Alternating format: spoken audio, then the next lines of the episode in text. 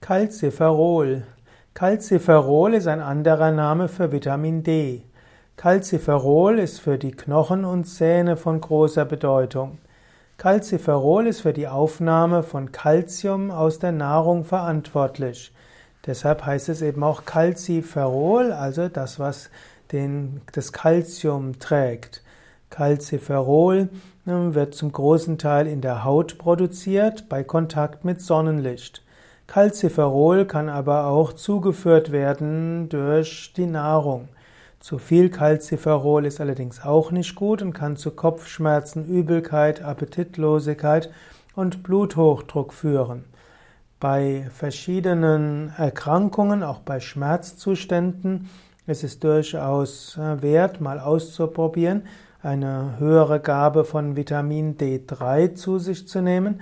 Manchmal kann eine starke erhöhte Dosis von Vitamin D3, also eine der Aspekte von Calciferol, helfen, Schmerzzustände zu lindern. Calciferol ist natürlich auch wichtig, wenn man weiß, dass man eine Neigung zu Osteoporose hat, weil vielleicht Eltern oder Großeltern Osteoporose hatten aber es reicht nicht aus, nur Calciferol zu sich zu nehmen. Natürlich muss man auch Calcium zu sich nehmen. Man sollte auch ins Sonnenlicht gehen. Man sollte sich bewegen.